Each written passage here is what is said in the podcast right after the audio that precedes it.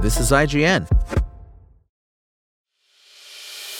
As a longtime foreign correspondent, I've worked in lots of places, but nowhere as important to the world as China. I'm Jane Perlez, former Beijing bureau chief for the New York Times. Join me on my new podcast, Face Off US versus China, where I'll take you behind the scenes in the tumultuous US China relationship. Find Face Off wherever you get your podcasts. A boring, buggy, totally unambitious game. This is your IGN review of Skull Island Rise of Kong by Phil Hornshaw. Here's the thing about King Kong he's not just an ape, he's a giant ape. It's his defining feature in the 1933 movie that birthed him and the ultimate cause of his tragic demise. Picking up people, climbing skyscrapers, fighting dinosaurs, being huge is King Kong's whole deal. Skull Island Rise of Kong is bad for a lot of reasons, but the main one is it's a game that lets you play as an iconically large gorilla and somehow manages to make him feel exceedingly average. Rise of Kong portrays King Kong in the most bland way possible, and then it matches that mediocrity for everything else around him. Rise of Kong lets you experience how King Kong became King Kong, which was apparently by beating a lot of things to death and getting really angry while doing it. After swearing revenge on the giant raptor that killed his parents, like some sort of gorilla Batman, you'll punch your way through each of Skull Island's five levels, all of which are as massive as they are boring. There is absolutely nothing here you haven't seen before in 100 melee focused action games. Combat gives Kong a light and heavy attack, a dodge roll, and a block, and while you'll earn some special moves along the way, there is never any reason to use them. You'll encounter a small handful of different enemy creatures dinosaurs, crabs, worms that pop out of the ground and spit acid, but the only variation when it comes to fighting them is when to dodge an incoming attack. There are other little elements, such as an overly familiar rage ability you charge by damaging enemies that powers up all your attacks, but they're only good for breaking up your combo for finishing a fight slightly faster. Rise of Kong also removes any challenge combat might present by placing health restoring flowers pretty much everywhere, including in the middle of and immediately following any large scale fight you might get into. You're never required to think about how an enemy attacks and use a special move to deal with it, or to change up tactics based on how many or which kinds of enemies are on the field. You play a giant ape who routinely kills literal dinosaurs, and Rise of Kong manages to make that prospect dull and lifeless. All those well placed health items are at least helpful, as they make it much easier to just run past most enemies. That's something you'll probably want to do once you realize that there are hundreds of them, and that they mostly just exist to waste your time. Skill points to make Kong stronger are only dished out at special Ascension events, which are fights in specific arenas that are closed off until you finish them.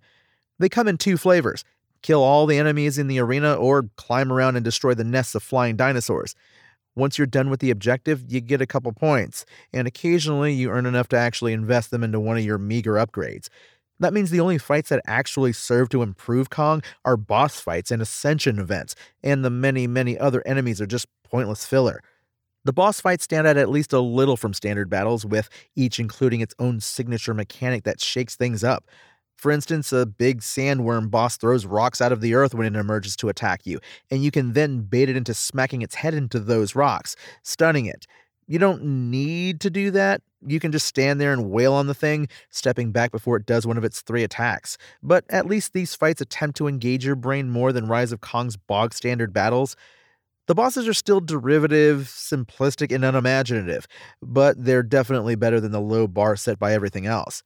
And it must be said that Rise of Kong is an ugly game with dated graphics and a mostly flat art style of gray rock walls and repetitive jungle trees.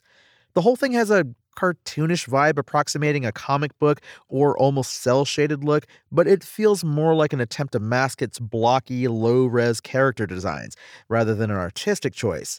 Cutscenes frequently include animations of creatures moving around like they've been picked up and dropped somewhere else, and one ridiculous flashback moment features a square still image of the final boss just pasted poorly on top of the existing background. There are also numerous points where you'll see trees not quite attached to the ground, or rocks haphazardly and obviously duplicated and pasted on top of each other. It all looks sloppy and rushed, providing more evidence of a game that was created without a lot of care. Skull Island Rise of Kong is ugly and full of bugs, but the real trouble is that, at its core, it's just boring. It makes no meaningful attempts to do anything new or clever, with mindless combat and pointless platforming that make it feel like a worse version of every action game from the last 20 years. This isn't the kind of bad game you can play to laugh at, or that took some cool swings but missed them, or that creates weird combinations of technical snafus that lead to unexpected but entertaining results. It doesn't even rate enough to be called frustrating. Rise of Kong is fundamentally disinterested in itself a giant ape game that doesn't even care enough about what it's doing to make the ape feel giant. Skull Island Rise of Kong's IGN score? 3. Thanks for listening to IGN. My name is Tony Jackson, and for more stories just like this one, visit us at IGN.com. Spoken Layer. Want to learn how you can make smarter decisions with your money? Well, I've got the podcast for you. I'm Sean Pyles, and I host NerdWallet's Smart Money Podcast. Our show features our team of nerds, personal finance experts in credit cards, banking, investing, and more. And they'll help you make the most of your money while cutting through the clutter and misinformation in today's world of personal finance.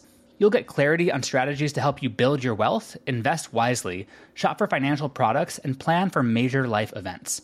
Listen to NerdWallet's Smart Money Podcast wherever you get your podcasts.